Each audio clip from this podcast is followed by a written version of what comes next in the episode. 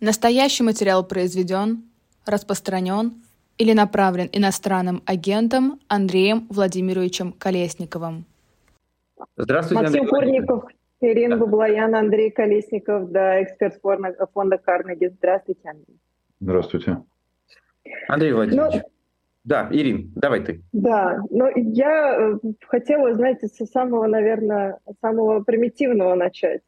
Что вот в целом изменит Э, изменит события, которые мы с вами наблюдали практически в прямом эфире. Соответственно, сбитый самолет с Пригожиным на борту и, возможно, с Пригожиным на борту. А, ну, я думаю, что в общем смысле это изменит э, очень мало в политической ситуации, в устройстве системы. А, просто то, что произошло, всего лишь подтвердило то, что система является такой как бы ультраавторитарной, э, во многом мафиозной, э, если использовать, э, ничего здесь обидного нету, да, ну просто термин такой, мафия стейт. А, что касается, собственно, изменений, то для среднего гражданина, для его настроения вряд ли что-то изменится. Он в еще большей степени поймет, что разборки наверху, в буквальном смысле, да, в воздухе или наверху, в верхних слоях политической атмосферы, они его не должны касаться. Это дела больших людей, и лучше вообще держаться в стороне от этого. Что касается элит, то они естественным образом получили сигнал по поводу того, что нужно проявлять не просто лояльность, а двойную лояльность, что нужно избегать э, разнообразных шагов влево, шагов, шагов вправо, а, потому что в буквальном смысле шаг влево, шаг вправо карается расстрелом. Да, естественно, там Песков говорил, что Путин здесь ни при чем. Путин выражал соболезнования все это, да, возбуждено дело по поводу неправильной эксплуатации чего-то там, летательных аппаратов или что-то в этом роде. А, но сигнал все поняли однозначно, что рыпаться не надо. Нужно вести себя спокойно, лояльно, служить и не думать ни о каких мятежах. Главное, у нас есть начальник, ему подчиняемся, движемся дальше, как двигались. Бизнес as usual. Все. Андрей Владимирович, Знаете, что... вопрос, который, прости, Максим, да, сейчас, э, вопрос, который меня, э, меня он мучает, да, ну вот зачем, ну это уже я сейчас как Лукашенко говорю, да, так грязно и топорно, ну почему не тихо в Африке, например? Зачем вот так вот? Все равно бы было понятно, что кто это и что это. Ну, с Болгарийским собором тоже нехорошо получилось. Э, почему плохо сработали? Ну, то, то ли навыки отсутствуют, то ли уровень такой вот невысокий э, стал. А, а с другой стороны, может быть, это специально сделано демонстративно, чтобы показать, как это бывает. Э, ведь во всех вот такого рода опять же, оговоримся, да, для, для приличия, что это не доказано, во всех такого рода НКВДшных, скажем так, действиях по своей технологии, по природе, э, все равно есть элемент э, дидактический. Ну вот смотрите, мы, мы естественно, сделаем вид, что это было, была случайность и, и как бы происшествие. Ни, никто никого не сбивал, ни, никто никого не взрывал. Э, и вообще власть тут ни при чем. Но я понимаю, что Пригожин это отнюдь не, не Соломон Михоэлс. Да, Михоэлс раздавили а, грузовиком об стену. А, естественно, все все поняли. А, но делали вид, что это непонятно, что это действительно трагедия, что, что грузовик разворачивался, а он зачем-то там стоял у стены и почему-то в этот момент попал под э, грузовик. Вот э, в этих НКВДшных действиях всегда есть элемент нравоучения, всегда есть элемент такого невероятного совершенно цинизма э, нечеловеческого, хотя, может быть, наоборот, очень человеческого. Э, и важно именно потому, потому, что нужно показать всем, э, не ведите себя плохо. Будете вести себя плохо, мы вас уничтожим. Ирина? Максим? А, да, ну хорошо. А, я могу продолжить, просто я тебя перебила дважды, и мне как-то неловко стало. А, а это подействует? То есть вот это вот, э, вот этот страх, он как-то он мотивирует, что ли? Думаю, что да. Думаю, что страх – это э, один из важнейших мотиваторов этой системы, один из важнейших вообще элементов э, общественной атмосферы в России. Э, ну, все же ведут себя очень аккуратно.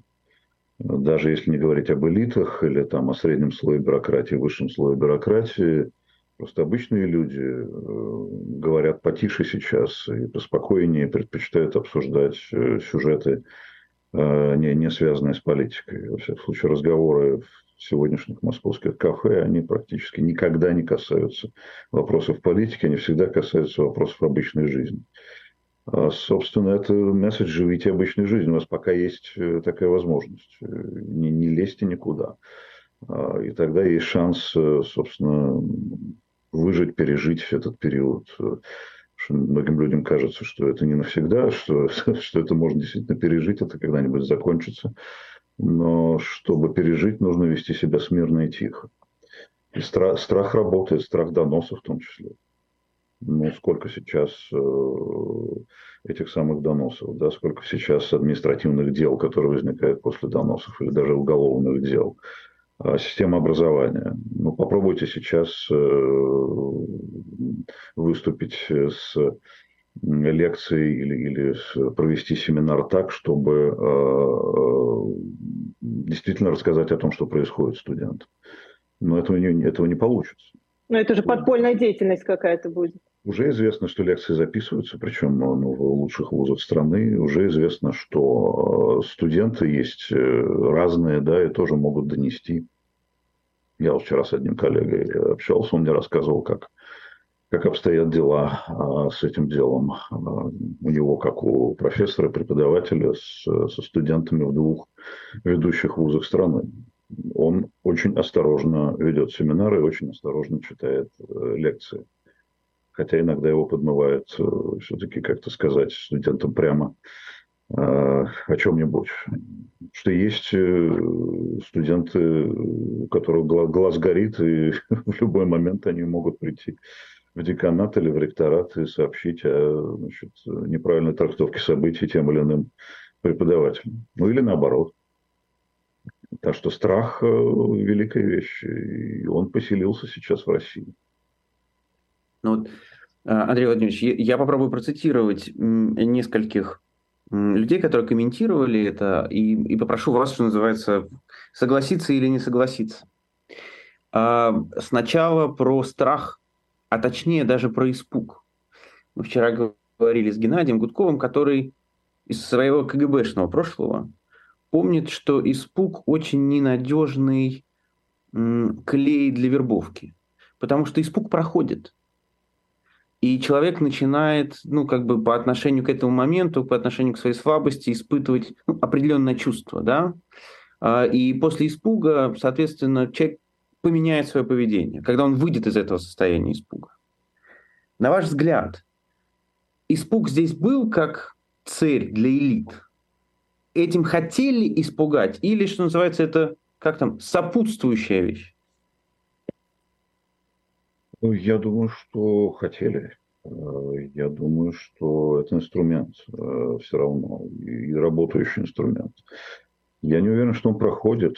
Э, наоборот, мне кажется, сейчас этот испуг укореняется, становится некой константой. Как развивались события? Сначала был шок для всех, да, февраль 22 года – но шок был тоже расшифрован, как бы, так сказать, немедленно правильным образом. Тут же люди стали это поддерживать, тут же не милитаристски настроенные персонажи стали милитаристски настроенными, тут же возник э, как бы такая реакция э, псевдопатриотизма, тут же все стали, тут же все поняли, как нужно себя вести, что нужно а, как бы все это поддерживать, но в, в течение нескольких месяцев люди были в ужасе абсолютно даже по социологии видно, да, когда значит, социологи спрашивали по поводу эмоций. Страх, ужас, трепет, все что угодно. А сейчас это стало нормальным, это стало рутиной, это стало естественным э, состоянием. А как э, все, кто хотел бы оправдать для себя происходящее, они его оправдали, перестали мучиться совестью э, и стали чувствовать себя в целом неплохо. Ну, так можно жить, но только нужно вот действительно соблюдать правила очень жестко и не, не, не э, проявлять открытого неприятия того, что происходит, во всяком случае. Потому что будет плохо. Все все, все уже поняли. Те, кто проявляет открыто или, или полуоткрыто свое недовольство, это люди действительно недовольны. Это люди, э, убежденные в том, что существует демократия и гуманистические ценности. Их нужно поддерживать. Э, режиму нужно сопротивляться даже если это не открытое сопротивление, ну, сказать, по крайней мере, люди себе позволяют обсуждать эти вещи открыто, ссориться с теми, кто а, поддерживает войну, ну и так далее. Таких людей, людей огромное количество. Но, тем не менее, для основной усредненной массы страх не проходит, а становится рутиной и укореняется. Ну, на мой взгляд. Мне так кажется. Еще одна цитата, которую как раз хочу э, попросить вас, это э, прокомментировать, это Екатерина Шульман. В управляемых системах вам не надо взрывать самолет у себя на территории между одной столицей и второй столицей. Вот это авиационное происшествие, что нам говорит об управляемости? Естественно, Путин не может контролировать все. Естественно, мы не, получим никогда ответа на вопрос о том, согласовано с ним это или не согласовано. Это так и останется тайной э, постсоветской истории. В системах э, тоталитарных или полутоталитарных, как наша нынешняя, она даже уже не авторитарная, э, люди сами понимают, как им себя вести. Система полна маленьких Путиных на любом уровне. Судьи, следователи, э, чиновники большие, чиновники мелкие. Все ведут себя так, как надо. В некотором смысле это самоуправляемая система. В ней возможен разлад. Одна показала свою слабость как раз во время мятежа Пригожина, но очень быстро пришла в себя. А через, э, когда там мятеж был э, там, к выходным, да, в понедельник уже выносились приговоры, как если бы ничего не было. Система работала в, в Думе а, точно так же, как она работала до этого, готовились разнообразные законы все, все вернулось в равновесное состояние очень быстро. Они, они сами э, без всякой команды Путина работают так, как, как Путин желал бы этого. В этом, собственно, свойство э, вот, это, вот такого типа систем. Э, управляемые, неуправляемые, они, они во многом самоуправляемые. Вот эти бесконечные споры о том, что нет-нет, люди, люди, конечно, не поддерживают это, они не могут этого поддерживать. Они просто делают вид, они имитируют. Если вы имитируете поддержку, это поддержка. А если э, бюрократия имитирует э, работу, это работа. Если судьи э, думают о том, давая там восьмилетний срок кому-то, что нет, ну на самом деле, конечно, я иду против закона, против логики юридической, правовой, человеческой. Но если он выносит этот приговор, значит, этот судья работает на систему. Э, именно в политическом смысле. Он ее поддерживает, он, он, он является одним из тех, кто в общем, в фундаменте этой системы находится. Так что э, это во всех тоталитарных обществах так. Все может измениться на следующий день после смены власти. Да. Но это не означает, что люди не поддерживали э, ту систему. Сейчас, когда мы читаем книги во множестве про 30-е годы или 40-е годы в Германии, где в эмоциональном психологическом смысле обычное население в общем, ведет себя примерно, вело себя примерно так же, как э, ведет себя сейчас наше население, а, боясь, приспосабливаясь, адаптируясь, что-то объясняя для себя. Но выясняется, что все-таки уровень сознательной поддержки был достаточно высок уровень информированности. Ах, люди ничего не знают, они как бы вот, они, они тупые, они только телевизор смотрят. У них есть возможность смотреть не телевизор. Масса возможностей. Даже, даже без VPN. Есть такая. Они не хотят этого смотреть, не хотят этого знать. Они хотят э, поддерживать, потому что им так легче жить. Но это, это объяснено уже в миллионе книг про психологию толпы. Э, в 20 веке это описано на примере многих тоталитарных режимов. Ну да, грубо говоря, люди ведут, ведут себя как бараны, потому что так легче идти в стаде. Вот, собственно, и все. Если стадо скажет, идите в сторону демократии, оно повернет и пойдет в сторону демократии. Я имею в виду, естественно, не всех наших сограждан, но отнюдь, э, а как бы вот такую, то, что называется большинством которому все равно, а, куда идти по большому счету. Андрей Владимирович, вот я... Идти нам пофигу, куда идти. Так звучит, по-моему, это Конечно. история. Да, Наир. Андрей Владимирович, я вот э, все последние дни раз, разговариваю в эфире с разными экспертами, и они все говорят, что вот этот вот э, инцидент с самолетом, он укрепляет Путина и укрепил Путина. Во-первых, вы согласны с этим или нет? И если да, то почему? Э, потому что был э, дополнительный испуг э, или закрепление этого испуга, закрепление состояния страха. Может быть, мы переоцениваем это, может быть, это событие ожидалось всеми. Ну, в принципе, оно ожидаемое. Да? Ни, ни один Грозев говорил о том, что Пригожин не жилец. Да давайте даже вспомним Байдена, который буквально это сказал. Ну, в общем, да. Ну, да. Э, несмотря на то, что он прощен, аудиенцию президента, появление на Санкт-Петербургском форуме, э, появление в Африке с очередным, так сказать, ярким выступлением. Э, и тут вот такое. Ну, то есть, может, допускали, что, что выживет, будет служить в африканских войсках колониальных. Но мало кто удивился тому, что это произошло. Да, это было событие громкое, но не столь громкая, как мятеж, допустим, того же самого э, Пригожина. Э, по первому клику все сказали одно и то же. Внесудебная расправа.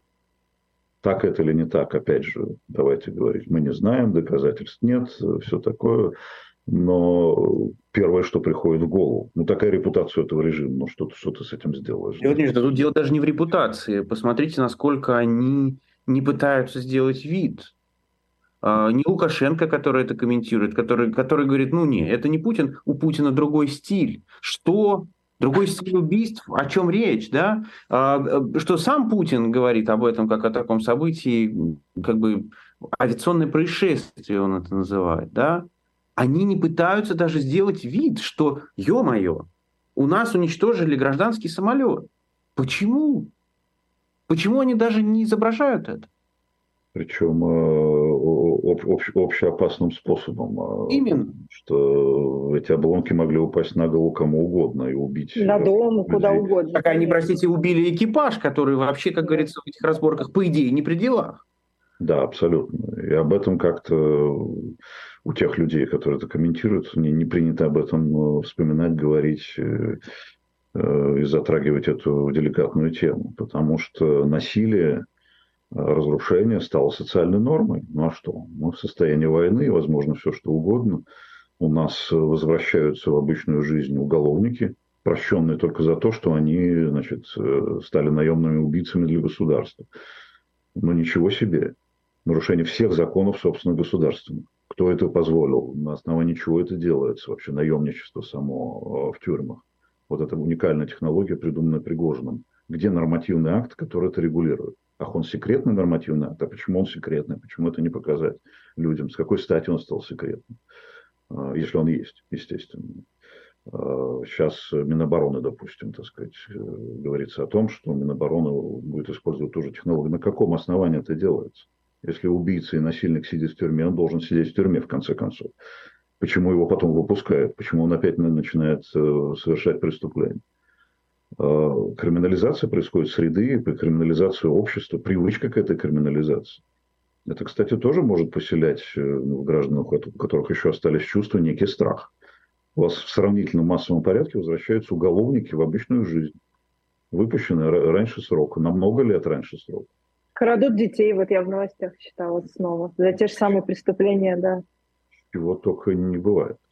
Э, как с этим мириться? Ну, это вообще, так сказать, более широкая как бы тема, да, вот сейчас э, идут новости о том, что на бюджетные места попадают дети участников этой самой спецоперации. спецоперации. Ребята, у вас система образования вообще настроена на то, чтобы она выпускала квалифицированных специалистов. У вас их не хватает.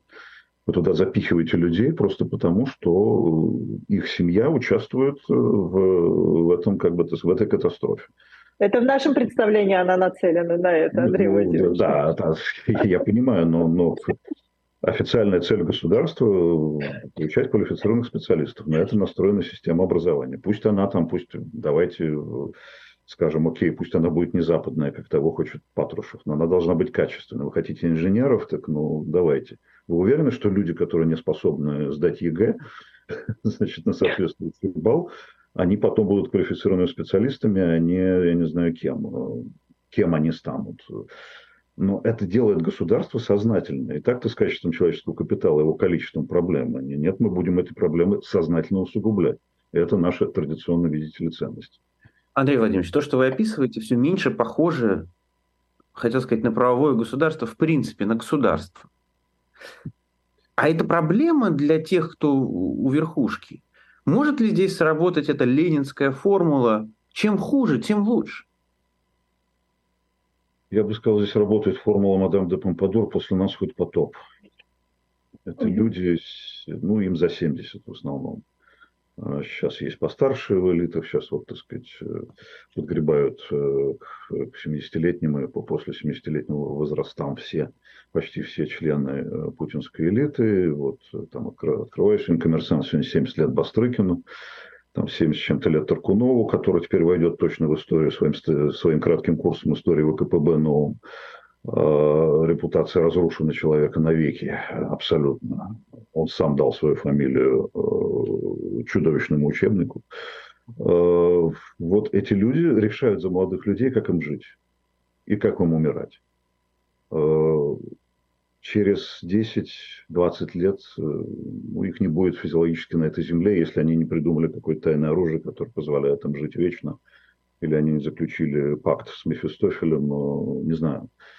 Э, но на их век, как им всем представляется, и тем, кто помоложе тоже, который служит этому режиму, э, что на их век этого хватит, что режим будет вот такой.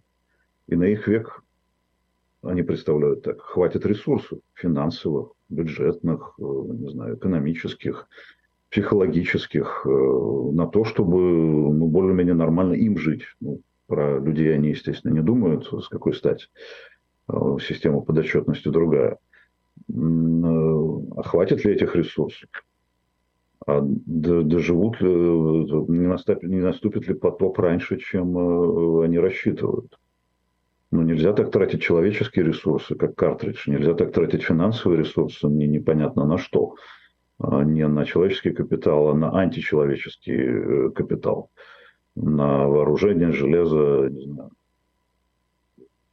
орудие уничтожения человека.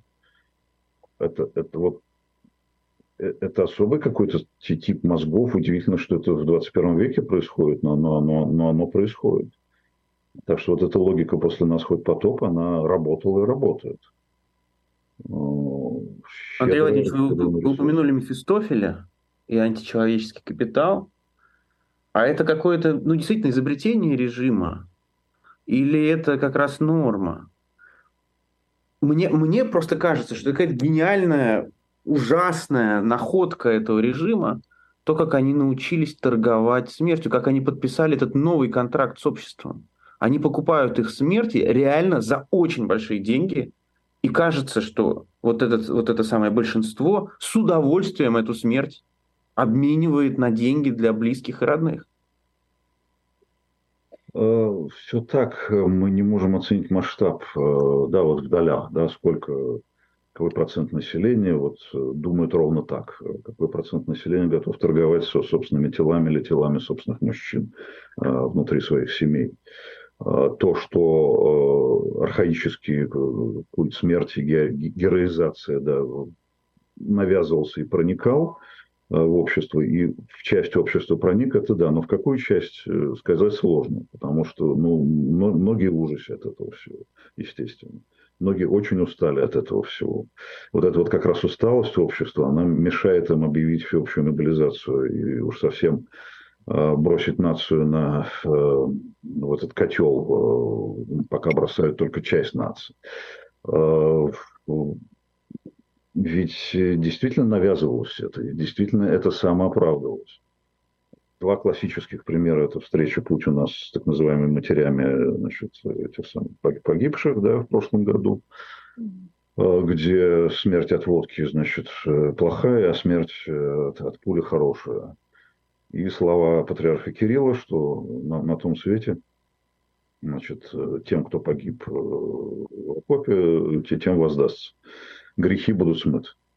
40 девственниц пообещал каждому? Ну, я думаю, что это следующим шагом уже. Это может быть к, к другой конфессии, так сказать, вопросы. Ну, патриарх наговорил много чего. И, ну, собственно, вообще Русская Православная Церковь себя показала во всей красе. Она, как выяснилось, не очень христианская. Если иметь в виду 10 заповедей, как-то все, все мимо абсолютно э, священника там сана лишают за, за то, что он против убийств, да, они, они, они просто в постановлении суда своего говорят о том, что нет, нет, это, это неправильно, Значит, бывает правильное убийство, поэтому мне нельзя, вот пацифизм это не наш путь. Вот так написано христиане, большие христиане. А, так что э, это действительно навязывалось. Действительно, никто не мог подумать, что это может вернуться современное общество так не живут. Зачем смерть за Родину, когда можно жить за Родину? Зачем смерть за Родину, если Родина ни с кем не воюет? И не собирается воевать, и не будет воевать в современном мире. Вот а вернулось представление там, середины 20 века, там, первой половины 20 века.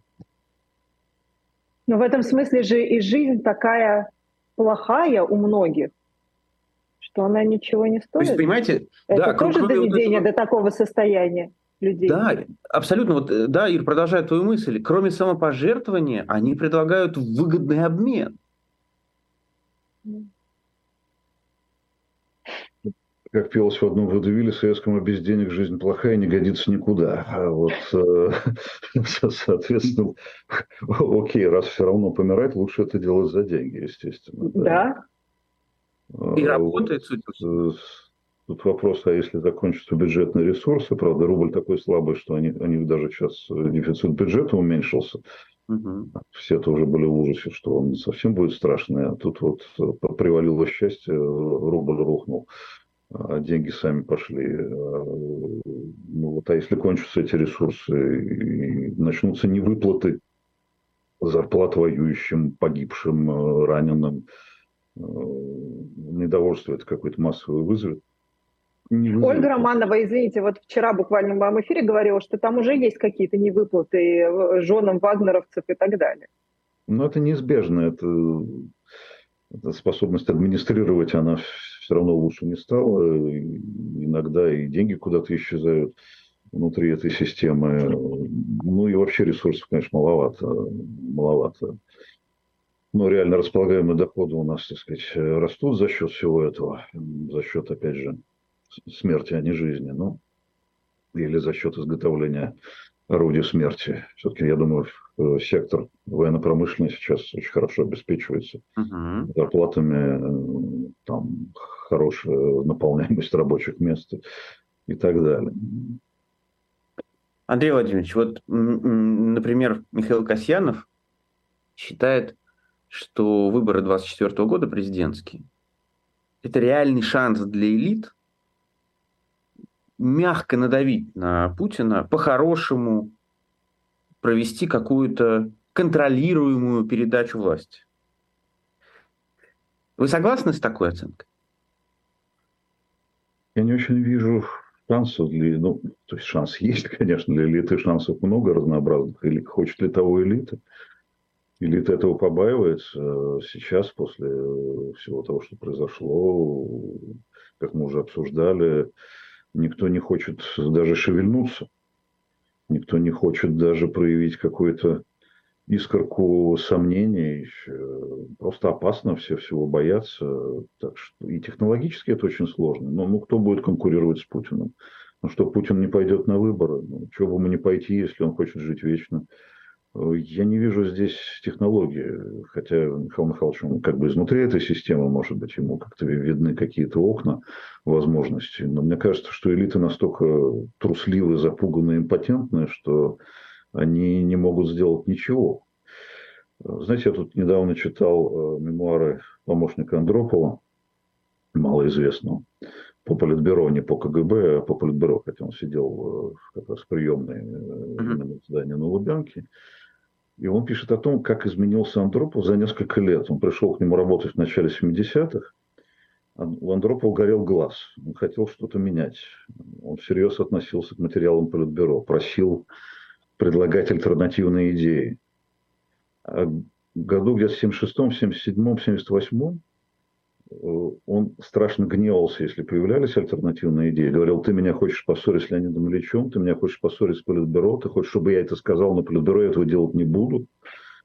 А у него глаз не горел, он считал, что нужно сидеть тихо. Нет, это председатель КГБ, мы считаем, что он вообще правил страной, а никакой не Брежнев. А он всего боялся. Его боялся потерять свой пост и он боялся раскладов каких-то только ему видимых в этом самом полиду. Вот они, по-моему, в таком сейчас все состоянии. Они, они все всего боятся. Нужно только служить вот этому как бы начальнику, при том, что тогда было коллективное руководство, а сейчас оно, по-моему, совсем не коллективное, и весь коллектив находится в мозгу одного человека. Так что, мне кажется, никто ни на что не решится. Но если верить э, в истории про двойников, возможно, это как раз коллективное руководство нескольких Путиных. Хорошее допущение. Вдвоем собираются. Но, с другой стороны, они всего лишь исполнители. Кто-то один принимает решение, а второй или третий, они уже просто исполняют. Но возвращаясь все-таки к Пригожину. Вы знаете, вы, вы так говорите о нем, как будто бы он часть элиты, и типа вот сигнал элите. Но на самом деле, если мы ретроспективно посмотрим, особенно на последние полгода, Пригожин был антиэлитным игроком. То есть он, да, он точно такой же олигарх, понятно, но он, вся его лексика была анти, антиэлитная. Он, атаковал Министерство обороны, он атаковал Генштаб, он говорил об олигархах. Почему, на ваш взгляд, в принципе, элита не воспримет это как вот, он против нас выступал, нас Путин от него защитил. Это очень-очень правильный вопрос. Но мне представляется, что они-то знают все, они, они же, они, они прекрасно понимают, что он продукт системы такой же, как они все. Просто разные функционалы, раз, ну, даже принципиально разные функционалы, но он такой же, как они на самом деле. Несмотря на свою антиэлитную риторику, популистскую, естественно. Но как еще популист должен себя вести? Сам вышел из этих слоев, ну, как Трамп, э, что Трамп не элита, а у него антиэлитарная, как бы, так сказать, политика была популистская. Э, да, министр не повар, а министр не тролль. Министр внутри системы, они как бы не при системе, да, но они все прекрасно понимают, что это одна и та же система, что, что Пригожин это государство, человек скушал столько бюджетных денег, по признанию самого высшего начальника, что ну, это один из самых, так сказать, главных реципиентов государственной поддержки. Значит, он просто, он просто министр э, пушечного мяса, не знаю, как его не, не назови, аутсорсинга, там, еще чего-то. Король аутсорсинга. И же там аутсорсинга много э, разнообразного. Под каждым министерством по нескольку там гупов, шмупов, э, всего такого прочего. Так что они-то понимают, что это, это все, равно, все равно про них в большей или меньшей степени. Даже незаметные люди, которые никогда не попадут в такую ситуацию, в какую попал э, Пригожин, которые сидят тихо, но у них есть своя микросреда, где им тоже не стоит э, ни о чем говорить вслух. Э, и не, не, не стоит нарываться на неприятности.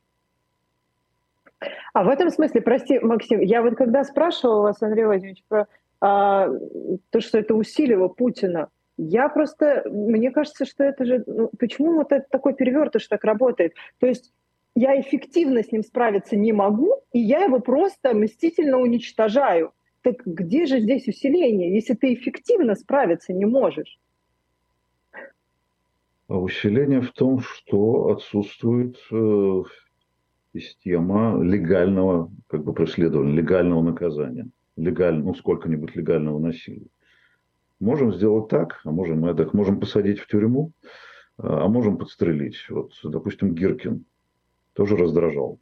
Человек, мяг, мягко говоря, за, за войну э, который практически все вот это вот, э, ну, чуть ли не начал, да. Кажется, если не больше за войну, чем они сами, да. Ну, естественно, да. Но просто, ну, он против Путина, он не лоялен он мог попасть в автомобильную катастрофу.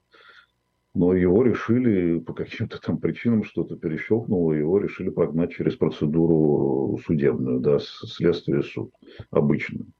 Вот он по ней сейчас пойдет, вот он там сколько там получит лет лишения свободы. Ну, это тоже имеет воспитательное значение. Можем вот самолет сбить, а можем вот, вот, посадить просто обычным способом. Способов много у системы. Ну, при Сталине тоже, тоже были судебные приговоры и, и внесудебные расправы. По поводу как раз э, Сталина и как там, товарищ Сталин, произошла чудовищная ошибка. Как вам текст Гиркина из тюрьмы, что это точно не Путин? Я не, не ознакомлен с, с этим текстом. Ну, Но сам посыл? Ну, там посыл э, совпадает с посылом Пескова, например. Угу. Сам факт, что они вынуждены это обсуждать, ну, то есть идти против общего мнения. Да? Вот в народе, в буквальном смысле в народе, там, в элитах, везде существует э, твердо укоренившееся э, значит, мнение. А некоторые диссиденты, как бы, которые типа Пескова и Гиркина, они считают иначе. Вот, э, они, считают, что, вот, что, что все не так. Но это же оригинальная точка зрения. Она привлекает внимание, там какие-то, возможно, аргументы интересные высказываются. Может, правда, это не так. Бог его знает. Но следствие пытается разобраться. Следствие же идет, там лучший специалист по падающим самолетам. Говорят, черные ящики нашли. Да. Ящики я себе представляю, на каком языке там изъясняются товарищи. Да, но все-таки, да, наверное, у нас по времени уже последний вопрос. То, что такое произошло с Пригожиным, увеличивает вероятность того, что подобное произойдет с Путиным? Это работает, это, это улица с односторонним движением? Ну, пока, во всяком случае, да. Э, это, это разговоры, вот э, похожи на разговоры, которые начинались э, в тот период, когда только все разворачивалось, там, зимой, весной 22 года, когда интеллигенция бегала с идеей табакерки, абстрактные, когда интеллигенция там, вспоминала какие-то другие исторические... Скорее не с идеей, а с надеждой. Ну да, что кто-то, да, когда вспоминался Штауфенберг, немецкая аристократия, э, тоже характерно на самом деле. По, по первому клику вот люди вспоминают вот это. Ну, что ты с этим сделаешь? Ну, люди не виноваты, так устроена голова человеческая. А сейчас, э, если возвращаются такие разговоры, ну, по-моему, они не очень возвращаются, э, мне кажется, в свете того, что мы обсуждали, никто в элитах не, не готов ни к каким действиям к чему похожему, что произошло там с Хрущевым, да, в 1964 году. Ну, нет. Они показали, эти элиты, что они сами вырастили себе э, этого самого Путина, холили, лелеяли этот продукт. Ну, теперь что им остается делать? Только, только служить, пугливо оглядывалось, больше ничего. Так что пока выхода нет. При таких элитах, которые у нас – выхода нет никакого. Они сами устранили инструменты ротации власти. Э, народ, э, значит, избирателям в этом помог, который плевал на все эти выборы, считал их тоже имитациями, э, потому что эти выборы казались ненужными ни на каком уровне. Ну и все, и что теперь? Инструменты вообще отсутствуют, либо затупились, либо имитационные, бумажные. Так что не думаю, что у Владимира Владимировича могут быть какие-то проблемы он может все чаще ходить в народ, как он теперь полюбил окунаться в массу после Дербента. Спасибо большое, Андрей Спасибо. Владимирович, что вышли этим утром на связь. Спасибо, Спасибо большое. Спасибо. До свидания.